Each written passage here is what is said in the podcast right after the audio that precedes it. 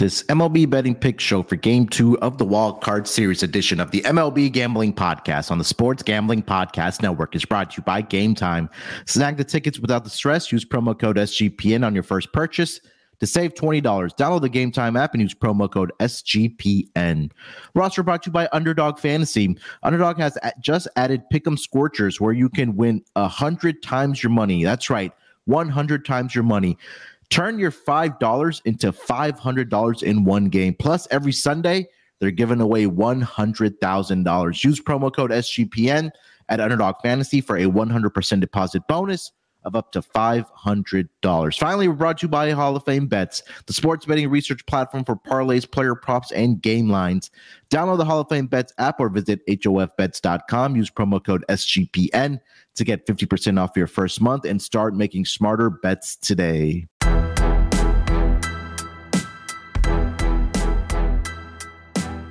Welcome, everyone, to the MLB Gambling Podcast, part of the Sports Gambling Podcast Network. It is Wednesday, October 4th, currently 11.06 a.m. on the East Coast. Here early to get into the game two picks for the wild card series. We'll recap what we saw in game one and also give out our picks for the four wild card games happening on Wednesday throughout the day, starting at 3 p.m. on the East Coast, the first game between the Rangers and the Rays. But joining me here to help me break it all down, you guys know him as the voice of the NBA Gambling Podcast, WNBA Gambling Podcast, Tennis Gambling Podcast, the NFL Gambling Podcast, and of course, here on the MLB Gambling Podcast is Scott Studio Reichel. Scott, what's going on, my man? They're doing pretty well. Looking forward to going through some games. I know yesterday I was on the show with Mal and we went through some futures. So it's nice to go through some games. Should be fun. Uh, looking forward to what should be a very entertaining day of baseball. How would you describe the first day? Because I was expecting a bunch of low scoring games mm-hmm. and we got three unders and one over. The one over, you can argue, some people were extremely hurt by because it happened in the ninth inning. But yeah. to be honest, that Brewers Diamondbacks game, they went four for what was it? Four for twenty one. Something, yeah, like position. Four, yeah, yeah. Four for twenty four. Like they had guys on base every inning, so that wasn't even a bad beat. But it was kind of what you expect from the first day of the playoffs. A lot of nerves, a lot of missed opportunities, and taking advantage of whatever you can in order to win. And whoever actually came through in big moments won the game. As simple as that. Yeah, I mean it's it's it's gets very intense uh, when we talk about it, especially MLB playoffs because a lot of these pitchers, you know, we'll talk about it throughout the MLB playoffs as well as we you know kind of go to the divisional series and eventually the uh, the the championship series. That some of these pitchers have a very short leash, and then some of these pitchers, you know, just go out there uh, and carry over the momentum that they had towards the end of the season, right into the wild card games or even in the in the uh, divisional round games. And I think that started in that first game between the Rangers and the Rays, uh, which started around 3:08 Eastern time yesterday. And we'll, we'll just kind of go through chronological order here. We'll recap the game uh, game ones of each of the series, and then we'll give our game two picks for uh, each of the uh, series as well. So. Um, like I mentioned, the first game yesterday, we'll just dive right into it here, Scott. Rangers and the Rays uh, in Tampa. Uh, Jordan Montgomery got the start there for the uh, Texas Rangers, and then Tyler Glasnow got the start there for the Tampa Bay Rays. And I think that in this game, at least, the downfall for the Tampa Bay Rays was obviously the four errors that they had uh, in this game. Very unlike the Tampa Bay Rays, who I guess pride themselves, you know, playing uh, um, small ball baseball. Uh, you know, stealing bases, sacrificing, and playing good defense, but yesterday, I think you got to give a lot of credit to Jordan Jordan Montgomery for the way that he did pitch for this Texas Rangers team because down the stretch in the final four games of the regular season, when he was out there, he was absolutely lights out. And that carried over into this game against the Tampa Bay Rays. He went seven shutout innings against the Rays. Uh, he allowed six hit, had five strikeouts in that game. Meanwhile, Tyler Glasnow struggled a little bit. I mean, five innings, he allowed three earned runs, six hits. He did have eight strikeouts, but he also did have five walks uh, that he issued to the Texas Rangers. And the Rangers, number one, were able to take advantage of the errors that the Rays committed, and also um, they got timely at bats from their uh, from their hitters there as well. I know you and I were talking offline that I thought this this game would be the go the other way. That I thought the Rays would win around four nothing, four one, four That's what I said. I don't know if you agreed with me, but that's what I said. Yeah, I, I like the Rays team total over uh, yesterday at three and a half, but they got shut out. But um, what was your thoughts on this game here from yesterday as Rangers uh, have a 1-0 lead in this uh, wild card game or wild Well, card series? Well, you mentioned the errors. Tampa had three errors in what the first two innings. Yeah, It, was not pretty. And when I just said earlier was, yeah, got to take advantage of your opportunities. And that was really the story of the day. A lot of really poor situational hitting by a lot of teams out there. And it seemed like whichever team actually got the big hit was the team that ended up winning the game. And Mhm. it just seemed like Texas got some timely hits. Tampa got none. If they did, they wouldn't have gotten shut out at home. Yeah. I do want to ask you, though, Mhm. thoughts on the attendance because some reports came out about how bad the attendance was for Tampa in that playoff game, one of the lowest playoff attendance uh, games in MLB history for a playoff spot. I'm not shocked because it's Tampa. I'm shocked they're trying to rebuild the stadium in the same like venue or the Yeah. same city, which I think is a complete waste of time. But are you shocked or no because they put a damn baseball game in the middle of it of the afternoon on a weekday? that's exactly what I, like my thoughts were. So I'm looking at the official, I guess, count. I don't know how official this is, but What was like 19,000. 19,000? Yeah. yeah, 19,704 were in attendance. Their capacities right just a hair above 25,000. So they had about 79% fill. But I think exactly what the point that you mentioned, it's that it's a Tuesday afternoon game where a lot of people are at work, um, you know, not being able to attend the game, uh, whether it was in Tampa or, you know, I know the other stadiums were pretty much full, but it's Tampa. I mean, I think they've been used to uh, low attendance, you know, throughout their history when they've been playing at uh, Tropicana Field, but Can I interest you in a Wednesday game at the exact same time for a weekday? You think the I attendance is going to look the same, or do you think it's going to be a little bit packed We- today? We got to put like a side bet here. Do we think it's going to be more than 19,704 on Wednesday, or do we think it's going to be less than 19,704? I'm going to lean more because they're Okay. facing elimination. So Yeah. maybe you get some desperate fans, but then again, I'm not sure how many fans Tampa has anyway. I'll lean on the over on that one. Then again, you never know with these sellout crowd numbers because the Yankees had a bunch of sellouts, and you look at the stands and nobody's there. yeah. because they, get bought by a lot of like companies and it, it goes corporate and then they Yeah. just buy out the tickets so it's a sellout but nobody goes to the games so i'm not saying it's the same problem with tampa but i do wonder when they said 19000 if there were actually 19000 people because it looked like maybe 13000 i'm just going to put it that way there were a lot of empty seats Yeah. Uh, anything else from uh, game one and before we get to the game two picks? Well, I mentioned before uh, that Tampa couldn't generate any big hits, but Yeah. props to Montgomery. He was great down the stretch for Mhm. Texas. Yeah. I, I, you know, I, I imagine Montgomery looking pretty good in pinstripes, uh, but I don't know why I have that feeling in my head because uh, I, I Yeah, heard they got rid of him because they didn't think that he was worth a damn. But uh, nice job by him in game one. Came through. He was great in September. I don't want to Yeah. say he helped carry Texas because they still blew the division, but that Mhm. wasn't his fault. He did his part. Yeah. Uh, tech, I'm, I'm not going to assume Tampa's going to roll over, but then again, I mentioned this on the podcast yesterday. I called Tampa frauds halfway through the year because I didn't Mhm. trust their lineup and I had concerns about guys besides Yandy and Randy. And I know the Lowes ended up having a pretty good year, but I really wasn't sold by the back half of their entire lineup. And nobody really scared me in that entire lineup, and nothing changed. So Yeah. I don't think Tampa's going to roll over. And Mhm. facing Eovaldi, we'll talk about in a second, is definitely easier than facing off against Montgomery at this point in the season. Mhm. But the Rays have to show up and do something because Yeah. that was an embarrassing showing for game one. Yeah, I mean, if you don't score any runs, you're not going to win uh, many, uh, very many ball games. So let's get get into the game two, at least for this Rangers and the Rays game here.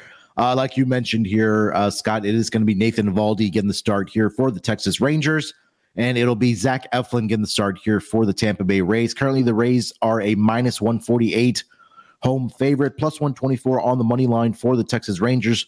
Total is set at eight with juice towards the under at minus one fifteen. Run line minus one and a half, plus 136 for the Tampa Bay Rays, and plus one and a half, minus 162 for the uh, Texas Rangers. And I know throughout the season we talked a lot about Zach Eflin uh, on the podcast, uh, Scott, and he was uh, absolutely dominant at Tropicana Field this season for the Tampa Bay Rays. 18 starts at home this season. He finished with a record of 11 and 4 with a 3.30 ERA. Uh, down the stretch, he did give up, uh, you know, three earned runs in four of his last five starts, but fortunately, the offense just showed up in those games for the Tampa Bay Rays, where they won all five of those last five starts during the regular season, where Zach Eflin made. I do not believe he faced the Rangers uh, this season. Uh, no, he hasn't faced him yet since the 2017 season. Eovaldi was other... actually good against Tampa, but that was mm. pre-injury when he was an All-Star in the first half, which I don't think really means anything. Yeah. Um, Nathan Eovaldi the season 12 and 5 with a 3.63 ERA. On the road this season, 13 starts, 6 and 2 with a 3.56 ERA. And over his last five starts for the Texas Rangers, one and one with an 8.05 ERA. He allowed 17 earned runs in 19 innings pitched. Did face the Rays twice this season um, in two starts, 12 and one thirds innings pitched. Allowed four hits. Sorry, uh, he allowed four earned runs, nine hits, eight strikeouts to six walks. And his last start was against the Mariners, where he got absolutely blasted in three and one thirds innings. He allowed seven earned runs in five innings. He allowed uh, two home runs each to the Mariners in his last two starts of the regular season here. Win or go home uh, for the Tampa Bay Rays here, Scott. Which way are you uh, leaning for this game? Even though I've given Tampa a hard time this year, rightfully so, because they did end up losing the division after one of the best starts possible, I do think that they're going to show up for this game. Texas have had a hard time fully trusting down the stretch. Uh, I'm sure you've had a great time because you know Houston yeah. was able to win the division anyway. But Texas in big moments has come up pretty short, and now the pressure is kind of back onto them because they have a chance to advance to the next round. And I do wonder if Texas will no show this game like they did for three out of four games against Seattle. But looking at this matchup, I see uh, Wicked's mentioning he doesn't trust the Rays. I don't blame you, but I trust Eovaldi less. There's yeah. nothing to like about Eovaldi right now. And I feel mm-hmm. like looking at the situation for him, I don't know if he goes more than three innings. I don't know how long he's actually going to go. I'm kind of shocked Bochy's using him in game mm-hmm. two. I guess the argument is we won a game, we can potentially steal one. But Eovaldi's been just an absolute disaster. I mean, the last six starts, 20 and a third innings pitched, a 9.3 ERA, got buried in the Seattle series in a game they kind of needed. And I think he gave up seven runs in like three innings. He gave up the home run to JP Crawford. It was ugly. He got kind of yeah. destroyed in that start. But looking at the Rays starting pitcher, Eflin's been good all mm-hmm. season long and down the stretch. Last eight starts, 45 and a third. Innings pitched, 2.98 ERA. Tampa's still a very solid home team, no matter how many fans actually show up to their games. I think Tampa gets back on track. I just think Montgomery, who's been in great form, showed up and had a very good start. Eovaldi just doesn't have anything left as far as I'm concerned. I don't know why I'm expecting him to f- flip a switch when he's been just ineffective for the last right. month and a half. And I'm just shocked he's pitching game two. I thought they would try to bring him out of the bullpen, maybe rebuild his confidence or something. But are you shocked that he's pitching game two? Because I know based on his season numbers, it makes sense. But he's not even going length. He's pitching like two, three innings recently. He's given them nothing. Yeah, I'm shocked to see him out there as well. and I know we talked about at the top of the show that I mentioned that you know, pitchers are going to be on a very, you know, a, a very short leash. And I think that's going to be the case here for Eovaldi because if he's in any type of trouble within that first inning or second inning, you know, Bochy's going to get out there and, um, and, and, and pull the trigger on him because he didn't have to use his bullpen much yesterday when you had Jordan Montgomery going seven innings. But again, it's the Texas Rangers bullpen. I know you and I have talked about at volumes that just has not been very good uh, at all this season. So um, I, I agree. I'm not sure why he's throwing Nathan Eovaldi out there. You know, you mentioned that hey, we got maybe he's thinking that hey, we got game one. You know, let's throw out Eovaldi and let's get back home and see if we can wrap it up uh, in, uh, back at home in Arlington in in in, in Texas. So, um, yeah, I, I am shocked to see him out there to you know answer your question there. Yeah, I, I just don't fully get it, but I'll try to capitalize and hopefully the Rays get it done. Yeah, uh, I'm with you. I'm on the Rays here as well. Uh, Zach Eflin at home was a, a, pretty much a cash cow all season long, and I think that he continues to pitch uh, very well here in this game uh, to even up the series for the uh, Tampa Bay Rays, and then heading back to uh, Arlington for Game Three.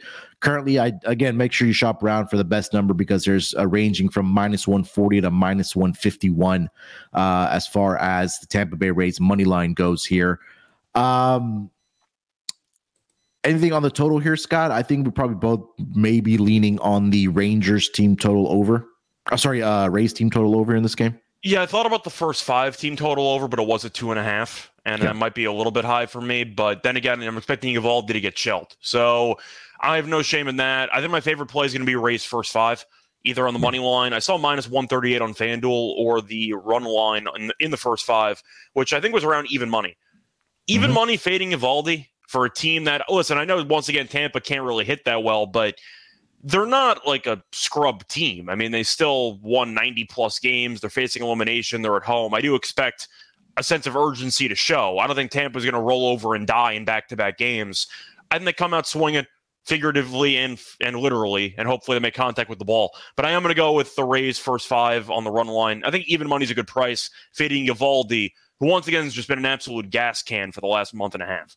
Yeah, Joe Flo mentioning first five run line for the Rays. So I agree about that as well. He had minus 105 uh, for that first five run line. Um, if you do have access to t- uh, uh, books like DraftKings, I do see Tampa Bay Rays first three innings team total over one and a half plus 135. I, I don't hate that. That's probably the ceiling of what Eovaldi goes, or maybe yeah. he'll go four if he doesn't get into any trouble. But two runs first three, yeah, I, guess I got to be fine with that because if I'm picking Tampa first five, my sole handicap is they're getting at least one or two off Eovaldi, and then yeah. you're hoping Eflin deals.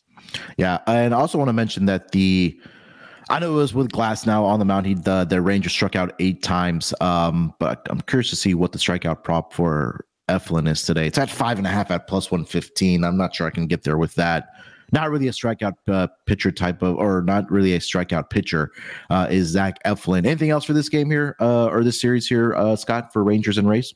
Well, Kaysen's mentioned in the race to score first today is plus 260, which conceptually bad. I can understand because they're the home team, so you're automatically going to get a better price because if Texas scores in the top of the first, then you don't get a chance to match it. Plus 260 is massive. Yeah. Like, I think that's I like that definitely number. worth Just for the value. Yeah, that's definitely worth it. All right, before we get over to the next uh, AO, oh, sorry, the next wild card series for this Wednesday afternoon schedule. Maybe you guys are in a city where games are being played for this wild card series and you want to get out there. Let Game Time help you out. Buying tickets to your favorite events shouldn't have to be stressful. Game Time is a fast and easy way to buy tickets for all sports, music, comedy, and theater near you. With killer deals on last minute tickets and their best price guarantee, you can stop stressing over the tickets and start getting hyped for the fun you're going to have. Another app is really easy to use. They have some great uh, features on the app. They have flash deals and last minute tickets, like I mentioned. And it's really easy to find tickets and buy tickets for every type of event in your area, not just sporting events, but like I mentioned, they also have theater tickets, uh, comedy shows, uh, music events as well.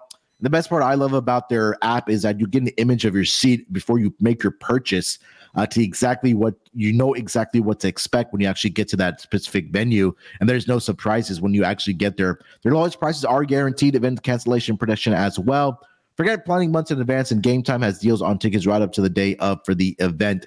The Game Time guarantee means you'll always get the best price. If you find tickets in the same section and row for less, Game Time will credit you 110% of the difference. That's how confident they are in their prices. So, Download the Game Time app, create an account, and use promo code SGPN for $20 off your first purchase. Terms apply. Again, create an account and redeem code SGPN for $20 off. Download Game Time. Uh, download Game Time app. Last minute tickets, lowest price guaranteed. And roster brought to you by Hall of Fame Bets. Win bigger by betting smarter this NFL season with Hall of Fame Bets the sports betting analytics platform for parlays, player props, and game lines. Research every NFL, NBA, MLB, and soccer bet with historical stats and data. Enter any parlay idea into Hall of Fame Bet's revolutionary parlay optimizer tool to get hit rates broken down by leg, as well as an expected probability for the entire parlay. Sort our players by hit rate for any bet to learn which players are hot and which picks have value. Stop betting in the dark and join over 30,000 users researching with Hall of Fame bets to craft more intelligent, data driven parlays. Download the Hall of Fame Bets app or visit HOFBets.com and use promo code SGPN to get 50% off your first month today. Start researching, start winning with Hall of Fame Bets. All right, Scott, let's get over to the next series. Uh, for by the way, by the way uh, yeah. one thing, Kaysen said that the Rays first inning money line is plus 260. I'm assuming on the three way line, Rays mm-hmm. to score first is even money. That makes a lot more sense, but yeah. I still don't mind even money. Uh, but the Rays first inning money line, it's a three way line, so you're going to lose if they tie. But 260. Yeah, if if you if you have some money you want to throw in some fun coupons, throw it in a massive parlay or something. Yeah, I think that. um I mean, I think the Rays will, will. I think they have to come out on fire because I think if they don't score within those first couple innings, I think they may get into a little bit of trouble, especially against Nathan Eovaldi, uh, who, like we mentioned, has been a gas can uh, over the last uh, month or so for the um, Texas Rangers. Next series uh, here, Scott, on the Wednesday schedule, we'll go over to the series between the Toronto Blue Jays and the Minnesota Twins. Sound the trumpets here, Scott, because the Minnesota Twins break their playoff uh, losing streak. I think was 18 straight games or 19 straight games they had lost in the playoffs. 18. But yeah, so it's officially over for uh, that losing streak as they take care of business in game one on their home field. They get a three to one victory over the Toronto Blue Jays. And I mean, this was pretty much a game where it was number one, a great pitching performance from Pablo Lopez to start this game here. But also, it was just a game where um, was it Royce Lewis is his name? Yeah, uh, yeah. I almost forget his first name, but he just pretty much take took care of uh, scoring all the runs for the Minnesota Twins. He had a two run bomb in the first inning off, off of Kevin Gausman. And then I believe it was in the third inning, he added another one, a solo home run for the Minnesota Twins offense. And that pretty much carried the Twins all the way to a three to one victory uh, in this game. Uh, Kevin Gausman last only four innings in this game. Like I mentioned, he gave up three three earned runs and three uh, walks in that game as well. He did have five strikeouts. Bullpen came in and did a pretty decent job after that. They only allowed two hits after the uh, four innings that Kevin Gausman went. And then for the Twins, uh, Pablo Lopez, like I mentioned, five and two thirds innings yesterday for the Minnesota Twins. He had three strikeouts, five hits he allowed, and only one earned run in that game for the Minnesota Twins. So the Twins get the monkey off of their back. Um, and now are in the driver's seat uh, to win this uh, wild card series against the Blue Jays here, Scott. But takeaways from this game yesterday before we get to the game two picks. Toronto just can't let us have nice things, man. I'm, I'm running out of jokes in sports. You know, the the Twins not winning a playoff game since 2004 is one of the best jokes we had left in the entire, or really the sports world at this point. And now we got nothing. But I ended up tweeting something out on, uh, I think it was yesterday morning. I said, I'm going to be so mad when the Blue Jays end up killing the funniest meme left in baseball over the next two days. And it took about five hours. They just wouldn't let us have any nice things, but it's Toronto. I mean, they're the team we thought they were. It's why Malcolm hates this team. It's why I don't think any of us actually like this team. It's not even because of the fact I'm a Yankees fan. It's because you can't trust this team at all. Yeah. This team no shows offensively, despite having a lot of talent on paper. Bo Bichette was leading the league in hits for a decent portion of the year. Got injured, but I know he's still a great talent. Vladimir Guerrero Jr. is a great talent as well, but – to be honest, he might be one of the most overrated players in the league. That's a separate conversation, but people expect a lot of big things from him. When you have a pretty good hitting core and your offense constantly goes AWOL, we're going to criticize you for it. And the team did nothing. And Gausman wasn't great yesterday, but in theory, he was fine. Uh, Lopez was okay. You got to get you got to get some runs across against the Minnesota bullpen, though. They had some chances. They got one run across. They stranded a bunch of guys on base. But this is Toronto. This is why we all thought collectively, I think Dylan felt the same way, that Toronto, despite being a potential playoff team, is not a danger to anybody because they will get in their own way all the time. It's just how it goes. And Minnesota, even though they were not exactly the greatest team on paper and they played in a joke of a division, they won 87 games. Like they really yeah. had a decent year. And I feel like people didn't notice because every other team in that division wave the white flag with a month and a half to go in the season. But Minnesota at home's a solid team. I picked them to win the series. I thought they would actually get the job done here because nobody, there's no pressure on Minnesota. Yeah. I feel like everyone just expected Toronto to find a way to win general media because Minnesota had the streak and everything like that. But Toronto's not that good. And Minnesota at home is kind of dangerous. And I do think that Minnesota is actually going to close it out today. I don't trust Toronto. Maybe they show up. Maybe they get some key hits, but do I trust Berrios on the road? Not really. I know it's against his former team and all, but yeah. I think Sonny Gray is fine. I had some problems with him earlier in the middle of the year when he had a bit of a slump and he bounced back nicely in the back half. Mm-hmm. I'm taking Minnesota. I just don't trust Toronto enough. I feel like this is a spot where Toronto should get up for this game because they need to. They're facing elimination. But if I told you Toronto showed up today and scored one run and lost the game four to one, nobody would be surprised because this is what Toronto is. Yeah, I mean, I haven't been able to figure out the Toronto team during the regular season at all. They were a thorn in my side. Anytime I did back them, uh, I would get burned. Anytime I would fade them, I would get burned. So, I mean, when your when your top three hitters, Scott, go one of thirteen combined, you're not going to win very many ball games at all. Um, and that was the case yesterday with this Toronto Blue Jays team. George Springer 0 for 5, Brandon Belt 0 for 4, and Vladimir Guerrero Jr. 1 for 4 yesterday for the uh, um, for the Toronto Blue Jays. I'm not it's sure. Not even why. about going like one for for 13. It's about the actual quality of the at bats. If you had a hard line drive at somebody and you fly yeah. out, okay, that's fine. At least you might at least you constructed something. Mm-hmm. Toronto has no game plan for any of their batters. They just go up there and try to swing as hard as they can, and there's no strategy to any of their at bats. I don't know if you noticed the same thing, but yeah. the first couple innings against Lopez, they weren't even trying to see pitches. It just felt like they were trying to just free swing away. Mm-hmm. I noticed that throughout the game as well. In the, the time that I was watching this game, it's like, especially with Vlad, like he just kind of gets up there to, to, just hit every ball out of the stadium. Yeah. Like that's not going to work for you. He swings out of his playoffs. shoes, and it's like he's not even trying to make contact with the ball. He's just trying to just if he does make contact, hit it 450. You know, a double's not too bad.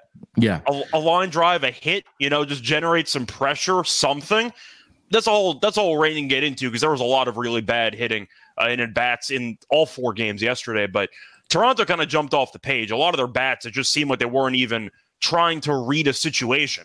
They just went up there saying, "I'm trying to hit a home run or I'm yeah. striking out." Yeah. So this will be a 4:38 Eastern start for game two. Same schedule as yesterday on Tuesday. So, like we mentioned, uh, Jose Berrios is going to get the start here for game two for the Toronto Blue Jays. And Sonny Gray is on the mound here for the Minnesota Twins. Twins are a minus 140 home favorite, plus 120 on the money line for the Toronto Blue Jays. Total is set at eight in this game. Run line minus one and a half, plus 154 for the Minnesota Twins, and plus one and a half, minus 185 here for the uh, uh, Toronto uh, Blue Jays. Here, Scott. Uh, I know you already uh, kind of tipped your hand there, thinking Minnesota closes out, but um, how do you kind of see this game playing out? The 140 might seem a bit steep. Once again, I do think Minnesota's going to win, but for a total of seven and a half, I think I am leaning to the under. I, I just think this number's a bit high. It's mostly once again expecting Toronto to no-show this game offensively, and Berrios has been fine for the most part, but Minnesota offensively in the game yesterday really didn't do anything either. In yeah. fact, one guy did everything for the entire team. So I'm giving Toronto a hard time because nobody showed up. Lewis was the only guy who showed up on the entire team. So I'm on the under. I don't think either team constructed good at bats. We've seen Minnesota strike out basically more than any other team in the league this year. Mm-hmm. I don't see many runs in this game. And Minnesota's bullpen did a pretty good job uh, yesterday. Uh, they ended up getting Duran to close it out. Nice diving stop by the first baseman to close out the game there. But I think looking at this game, I'm going to lean to the under because it wasn't just Toronto. Minnesota didn't exactly have great at bats either. And I think seven and a half is a bit high. I'm going to lean to the under. You tend to see a lot more unders in the playoffs because of the nerves and the overall intensity with every pitch. I think this number's too high. I, regardless of who wins this game, I see a 4 2 type final. Yeah. I'm on the under. I think seven and a half is a bit high. Yeah, I mean, Royce Lewis yesterday was responsible for two of the five hits yesterday for the Minnesota Twins, right? And obviously, he drove in all three runs yesterday with the two home runs that he did have. So outside of that, the rest of the eight guys in this lineup, uh, I know there was some, you know, um, pinch hitters and, and things like that were responsible for only three hits, and they did strike out as a team 11 times uh, yesterday. Five of those was by Kevin Gausman, and then the other six came from the bullpen. Um, you take a look at Jose Berrios since he uh, departed this Minnesota Twins team. Five appearances against this team. He has a three and one record with a 4.03 ERA, 35 strikeouts in those five games. And he's given up at least three earned runs in four out of those five starts. He did have a start earlier this season, all the way back in May at the end of the month um, in May. Five and two thirds innings in that game, four hits, five walks he allowed in that game. He also had five strikeouts in that game as well.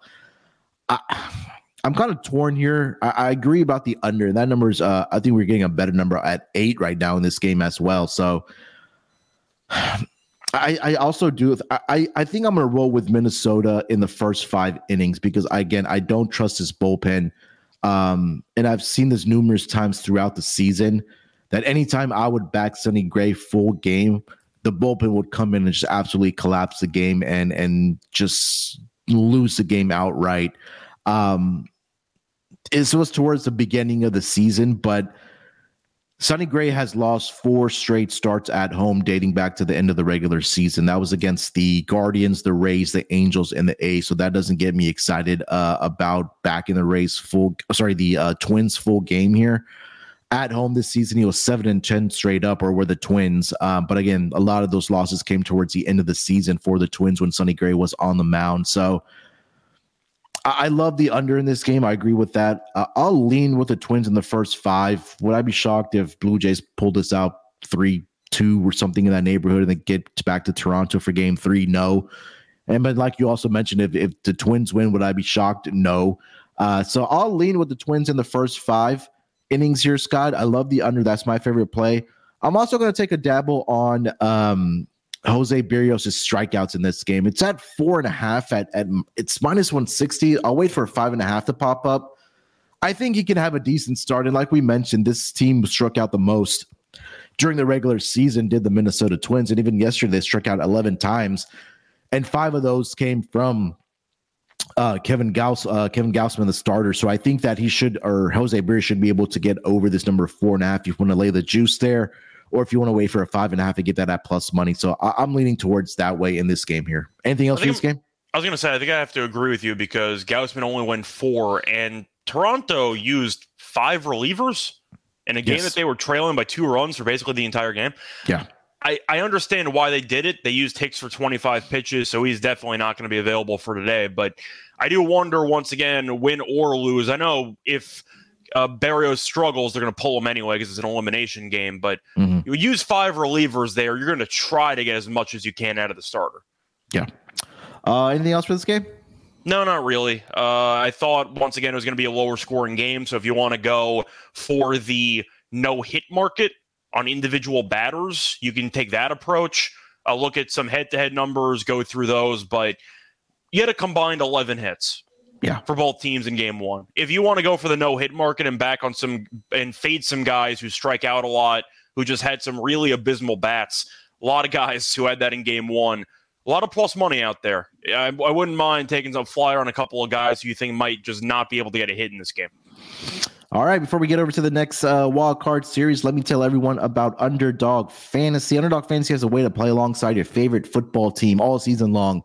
Underdog has just introduced Scorchers. Go five for five in Pick'em Scorchers and enjoy a spicy 100 to 100 times your payout. That's right. I said 100 times your payout if you go five for five in the Pick'em Scorchers. From now, today is the last day, October 4th. Underdog is matching 100% of your first deposit of up to five $100 plus. 100,000 Sundays continue on Underdog Fantasy. 10 lucky players will win $10,000 each. So watch along, make your picks, and maybe make a little cash over on Underdog's mobile app or their website, underdogfantasy.com. And when you sign up with promo code SGPN up until today, October 4th, Underdog will double your first deposit of up to $500. Again, that's Underdog Fantasy. Make sure to use that promo code SGPN. All right, Scott, let's get over to the next uh, wild card series. We'll go over to the National League now. Uh, the next game will be a seven o'clock Eastern start. That's going to be the Arizona Diamondbacks and the Milwaukee Brewers. Uh, yesterday, the Diamondbacks get the job done against the Milwaukee Brewers. I believe this was a yeah six to three final. Um, both pitchers struggled early on in this game. It was like three to three at the end of, I think, what was it, the second or third inning. Um, so the bats came to play, combined 21 hits yesterday between these two teams. Uh, Milwaukee got out to a three nothing lead, and at that point, if you were a Brewers fan and having Corbin Burnes on the mound, you were feeling pretty good about yourself. But, excuse me, Diamondbacks come back Uh, in that third inning, they put up three runs uh, against uh, Corbin Burnes. But what were your takeaways from this game? Uh, Brewers should have done more in the first inning. Yeah. That, that was really the summary of it for me. I know that it was a long game and both teams didn't generate any big hits, or mostly they ended up having a lot of poor bats uh, before Walker blew it open the ninth inning with that two run double. But watching the game, I saw Burnes get through the first inning for Milwaukee, and then Milwaukee scored one run.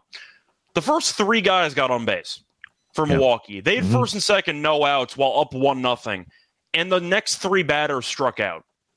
And at that point, I'm looking at the game going, like, I think Burnes is still going to find a way to win this game. Mm-hmm. But if they lose, you're going to have to circle that first inning because yeah. Pfaadt in the entire game had four strikeouts, and three of them were on three straight batters with first and second no outs in the first inning. You got to do better than that. Yep. You can't you can't have three guys strike out with first and second no outs, and that was a microcosm of the entire of the entire just day. Milwaukee couldn't get a key hit. Uh, Longoria had the big double play uh, where he caught that line drive with the bases loaded, which mm-hmm. saved a couple runs. But once again, same story, different game. Teams constructing bad at bats, teams not being able to actually generate runs, and it seemed like nobody on Milwaukee's lineup has a clutch gene. And Milwaukee yeah. ended up overcoming the first inning by scoring two in the second, but it was three nothing in the second. It should have been closer to four or five. That was really how I looked at it. You got to take advantage of all the opportunities you can get, and Milwaukee just didn't do that in the yeah. first inning, and Arizona did. Carroll had that two run homer, uh, which definitely helped smooth things over. But I think looking at the game one breakdown, both teams went a combined four for 21 with runners in scoring position. And it's a really bad look for Milwaukee because Arizona went one for 10 with runners in scoring position and they scored six runs. Yeah. One for 10 and they scored six. That is not a good look for Milwaukee. Milwaukee yesterday, I'm trying to pull up their numbers exactly on the runnings and sco- runners in scoring position.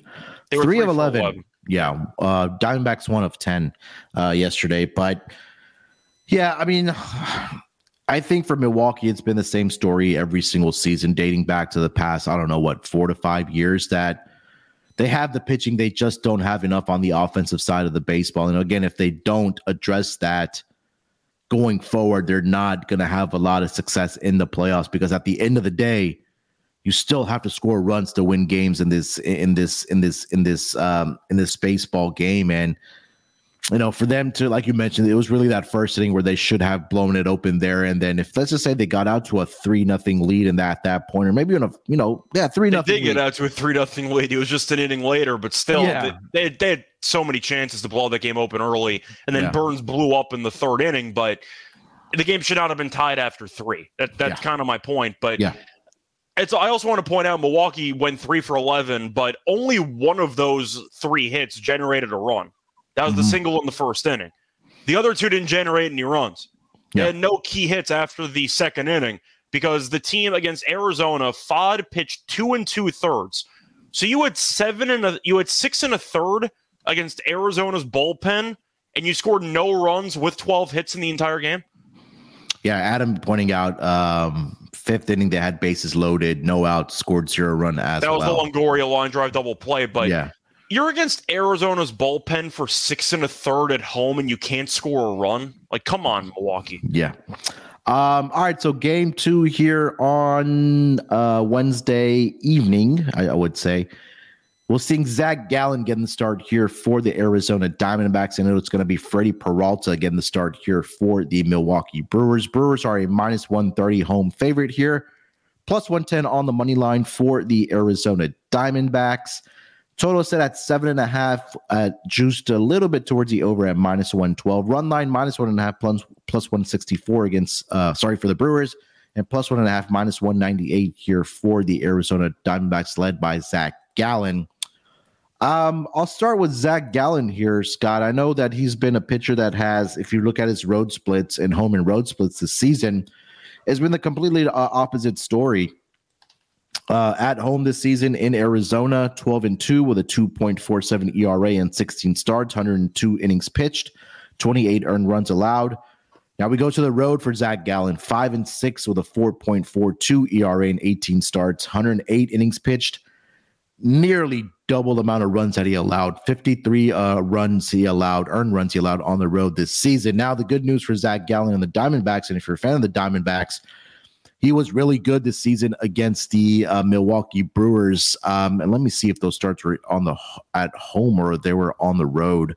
Uh, but nonetheless, he was 2 0 this season with a 0.64 ERA uh, against the Milwaukee Brewers. Now, one start was at home where he went seven innings, uh, shutout baseball, and another start was in Milwaukee. Same story, seven innings. He only allowed one earned run, 15 strikeouts combined in those two games for Zach Gallen here. Meanwhile, Freddie Peralta uh, found his groove, uh, I think, later in the season for this Milwaukee Brewers pitching staff. Um, on the season, uh, Peralta, let's see here, 12 and 10 with a 3.86 ERA, 210 strikeouts at home, 7 and 4 with a 3.44 ERA. Didn't face the Diamondbacks this season. Um, and the Brewers actually lost three out of his last four starts. But the problem with Peralta has been he is susceptible to giving up the home run because he allowed at least one home run in his last five starts. He allowed two home runs to the Miami Marlins in his last start um, back on Sunday in a game where he allowed four earned runs in three innings. But Scott, let's start. Um, yeah, uh, sorry. Uh, why don't you kick us off with this game? Which way you're leaning between the Brewers and the Diamondbacks? I'm on the under in this game. I think seven and a half is too high. Yeah. Seven and a half with Peralta and with Gallen sounds like a regular season number, but there is definitely a multiplier effect for the playoffs where you just expect less runs. It's just how it goes. So yeah. I'm kind of surprised it is seven and a half. I thought in a playoff game this would be seven. I thought he had it, seven. Too. It wouldn't be six and a half, but I thought it would be a flat seven, maybe juice to the under. Seven and a half just feels too high because I like both pitchers, and I feel like when you're looking at Gallen, once again not being a great road pitcher, but down the stretch, he had some big moments. I know that he ended up losing his start against Houston, but he was really good in that outing. He had one bad pitch to Abreu, which was yeah. a home run. Then it was overturned to a double, but he was still good for the most part in that start. Peralta's mm-hmm. been fine been good at home, but I think this total feels a bit high. Uh, we saw from yesterday's game that both teams can't get key hits to save their lives. I'm going to lean to the under here. I think seven and a half just feels too large with these pitchers. Case in mentioning race to five runs, and is plus 115. I like that. I used to go after that prop all the time for my YouTube videos because you can get great deals on an under basically while getting good a better price. But plus 115, I'm not sure either team gets to five. I see this being a 3 2 game, 3 1 type game. I think it's going to be ugly. I think Milwaukee's going to find a way to win. Yeah. Uh, but I do think looking at the best prices available, the under is the best look for me because if you are expecting a lower scoring game between these teams with good starting pitchers on the mound, seven and a half's too high for a total in the playoffs. Yeah, I agree. Uh, I think this is going to be. I think if the Brewers are going to win, it's have to be ugly, like like you mentioned, an under game, a 3-1, 3-2 yeah. type of victory for the Brewers. Um, again, I know we mentioned the numbers about Zach Gallen, but I, I just think that he should go along fairly well in this game uh, for the Diamondbacks being their best pitcher by far. Um, I think Freddie Peralta will go along well here as well. You kind of look at the game yesterday. Um, both of these teams were in double digit strikeouts as well 10, 10 um, strikeouts, team strikeouts for the Diamondbacks, and then 11 strikeouts um, for the Brewers as well. Corbin Burnes finished the game with five strikeouts. Um, he only lasted four uh, innings in that game, but he still had five strikeouts. So I really do like Freddie Peralta on his strikeouts prop today. That's at five and a half. Um, kind of going back and look at what he did towards the end of the season, he was flirting with this number, but he did get uh, over this projection of five and a half in three out of his last five games during the regular season. He had a game where he had nine, six, and then double digits against the Philadelphia Phillies. So, again, I think if Peralta is able to go five to six innings here, he should definitely get over this number of five and a half strikeouts. I love the under as well. I like the first five under. That's at four. I'm surprised to see that at four as well. So I'll go under five, uh, under four in the first five innings. I like Freddie Peralta uh, in this game here as well on his strikeouts, maybe if his outs issued prop as well uh, for Freddie Peralta. And then uh, I'm with you. I think the Brewers pulled this out as well. They forced a game three uh, going back to um, Arizona. Uh, All three games were in Milwaukee, I think. Oh, they are? I'm pretty sure the wild card series works that the higher seed hosts every game. Okay. All right. Okay. Um, so then, yeah, I mean, I, I st- like, I think, yeah, the Brewers still force a game, a game three here. So minus 130 on the money line for me. And then first five innings under four. And then I like Freddie Peralta on his strikeouts here as well. Anything else for this game, uh, Scott? Not really. Once again, if you want to go back to the no hit market for batters, because I don't think there's going to be many runs, you can try to go after some batters that you think is going to look a little bit lost against high quality pitching. All right. Last series uh, for the wild card series is going to be the other National League game. That is going to be the Miami Marlins. They are in Philadelphia against the Phillies. Yesterday, Phillies take care of business, uh, led by Zack Wheeler in that game.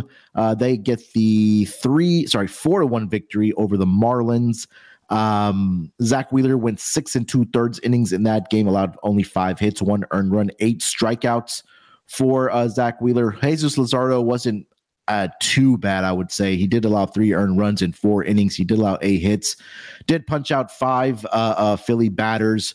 But then after that, the Marlins bullpen uh, came in and they did their job. Uh, five innings, they only allowed three hits, did strike out six, sorry, five batters of the Phillies. And then for the Phillies uh, bullpen, um, those guys came in and take care of business as well after the uh, stellar performance from Zack Wheeler. They get the job done, four to one, looking to close it out here this afternoon on their home field. Uh, I Scott, I think this game played out how I thought it would be. Uh, it was going to. I thought Zack Wheeler would come out and pitch here uh, phenomenally. I thought the guys, uh, whether there it was the big bats of Trea Turner or Bryce Harper would come in and make a difference. Um, and I think they they pretty much got the job done and they got the victory four one. Looking to close it out here in, in game game two. So no surprises for me in this game. What are your thoughts on the Phillies and the Marlins? No, it's pretty standard. I thought Philly was going to sweep. I wasn't really hesitating with that. I thought they'd win the first two games kind of comfortably. They won game one comfortably. They got some insurance late, but we know Miami's not doing anything offensively on the road most of the time. Yeah. It's just how it goes. And I'm assuming, I don't know how you thought the series would play out. I'm assuming you had Philly in two. I, I thought that I thought Marlins could sneak one out, and I think if they were going to sneak one out, it would have to be game one. Uh, but well, I know we'll talk about game two in a second here. But I thought if they could, st- obviously, if they steal game one, this well, obviously would go to three. But I, I think their backs are up against it now with Aaron Nola going on game two. But yeah, I mean, I don't think anybody was shocked if if Phillies do sweep. I, I feel like the main takeaway that you get from watching these two teams play, first of all, Philly is the much more talented team. That's obvious. I mean, I can Yeah. tell you that on paper. The other is just looking at the crowd in Philly. Do they have the best home field advantage besides maybe Atlanta? I still think they have the better one over Atlanta They might. as well. I'm just saying, Philly's home crowd that entire game one. Like you remember from the World Series run last year, Mhm. but you need a bit of a refresher. It was alarming Yeah. how just crazy the crowd in a good way for Mhm. Philly. The crowd amps that entire team. It's really a game. It's kind of a game changer to be honest. And when you're Miami, and even when you're good, nobody shows up to your games. Does that have an impact? It might. I think so. I mean that that crowd it, it could be intimidating. I mean, we know we not even just baseball. I mean, we talk about the Eagles, Sixers fans as well, and, the NBA. I mean, they, they People could be can criticize ruthless. Philly fans all they want for being mean or you know whatever, however you want to phrase it towards opposing fans. Yeah, But when it comes to supporting their teams, they're as loyal and committed as you can find. yeah, I agree. So I think the home crowd, not that they needed it, but I think it's definitely a nice boost. But my point is, it's going to be very difficult to beat Philly in Philly this entire postseason, Mhm. and Miami doesn't have the guys. Yeah. Um, all right, so let's get over to game two here. Then that's going to be a pitching matchup of Braxton Garrett, left-handed pitcher going for the Marlins, and then Aaron Nola is going to start here for the Philadelphia Phillies. Phillies are a minus 155 home favorite here, plus 130 on the money line for the Miami Marlins. Total is set at eight in this game. Run line minus one and a half, plus 142 for the Phillies, and then plus one and a half, minus 170 for the Miami Marlins. Um, you're expecting this to be a 2 0 series here. Uh, anything different approaching game two here? The only concern is that Nola has not been good against Miami, and we know Yeah. Nola does have a home run problem. Uh, but looking at Garrett, he has been better on the road than at home. He's faced off against Philly two times this season, mediocre numbers, one no record, but he does have a 5.4 ERA. I'm just going to lean to Philly on the run line here. I really wasn't giving Miami much of a shot uh, to win the series, and I think that Philly with the home crowd is just going to take care of business. They've been here before; they know what to expect, and I do think that getting Game One in pretty convincing fashion. Mm-hmm. I know the score line was close at the end, kinda, but it really wasn't in doubt. Philly got a lead, and at that point, you just assumed they were going to hold on. I think Philly wins by multiple runs today. Garrett's first playoff ex- playoff start on the road. I don't think that once again Garrett's going to have great stuff today. He might be okay. I think Nola is going to be fine, but I do think Philly wins this game in multiple runs. I'll take the run line at plus money. I just think it's a good deal with a much better team at home. Yeah, I know I didn't mention a lot of the umpire, um, I guess, stats here, kind of similar to the NFL referee report that I do. But at least for this game, um, the home team with Doug uh, Doug Eddings is behind the plate here. Home teams are 20 and 11 uh, straight up, and the under is 18 and 10 uh, in his uh, games that he has um, umped. Uh, umped. I, I was, I was going to say officiated, but umped. But uh, something is off with those numbers because he's it says 20 and 11 straight up for the home team, but only 28 um, games on the total that they've accounted for here. But nonetheless, again, close uh, yeah, close enough. Close yeah, enough. but um, yeah, 2011 for the home team here. I think uh, I think if Nola can really settle in within that first or second inning, um, I, I do think that he can, you know, probably stretches out to probably five, at least six, at least six innings for Aaron Nola. The strikeouts are there for him as well. He struck out at least six batters in each of, or sorry, exactly six batters in all three starts this season against the Marlins. And like you mentioned, Scott, number one, the home run problem for Aaron Nola, and also that he allowed at least four earned runs, or allowed exactly four earned runs in all three starts this season uh, against the Marlins. So, um, I'll, I'll, lean with Phillies closing it out here as well. I get, I trust their bats more. I trust their uh, starting pitching here as more uh, uh, more as well. I think something similar to what we saw in Game One of this wild card series, a 4-1, 4-2 type of victory here for the uh, Philadelphia Phillies as well. The run line I think has some great value there as well at plus 142 uh, on the minus one and a half. So um, yeah, I think Phillies do get the job done here as well. Anything else for this game, Scott? Before we get into our lock and dog. Not really a Miami team total under. I'll also throw out there yeah. because I don't think Miami can hit. And that's not a hot take. This team's been really bad offensively all year long. They have a couple of good bats. Bell was good in game one. Soler is always scary because he swings harder than arguably anybody else in the league. But I just think looking at the lineup, they don't have enough guys. It's just yeah. as simple as that. I agree. Um, the team total right now for the Marlins in this game is set at three and a half with juice towards the unders, very so slightly at minus 120. All right, Scott, let's close out this episode strong for our game two picks with our lock and dog. You want to lead us off? Sure. Uh, so for the lock, I think I am going to go. I'm torn between which under I want. Do I want the Twins under? do I want the Brewers under? I think I'm going to go with the Brewers first five under okay. at four. Like uh, you that. said it was four, right? Yeah, four. I'll take the four. Once again, seven and a half is a number you'd get with those two starting pitchers in the regular season. Mm. It's not the regular season. There's a multiplier effect in the playoffs. You have less runs in general. Three of the first four games went under yesterday. I see a rock fight. We have Gallen against Peralta. I like both pitchers, neither team get hit with guys on base yesterday. I see a low scoring game. So I'll go with the first five under four in that matchup. And for my dog, give me Phillies run line and you said I think plus 142. Yep. It's a great deal. I think Philly was going to sweep. I thought that, and nothing's changed. Miami can't hit. The crowd, the home field advantage is crazy for Philly, but they've been there before, and Miami hasn't. And that's good yep. enough for me. So I'll go with Philly on the run line of plus 142. All right.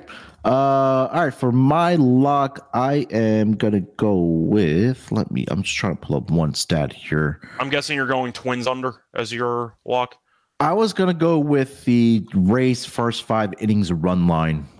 Um, number one, backing Zach Eflin at home, and then also fading Nathan Eovaldi. Um, as we talked about at volumes of how much he's been a gas can post All Star break, and especially over his last five um, starts of the regular season. So at home this season, Zach Eflin and the Rays ended up with a 14 and 4 record straight up. And then the, in the first five innings, they were 12, 5 and 1 um, straight up. And on the run line, in the first five innings, 12 and six. So they were up by one in 12 of the 18 starts that Zach Eflin made at Tropicana this season for the Rays. And I think the Rays should come out early, put up a couple runs. Um, I wouldn't be surprised if they're up around 2 0 at the end of, you know, two innings or three innings.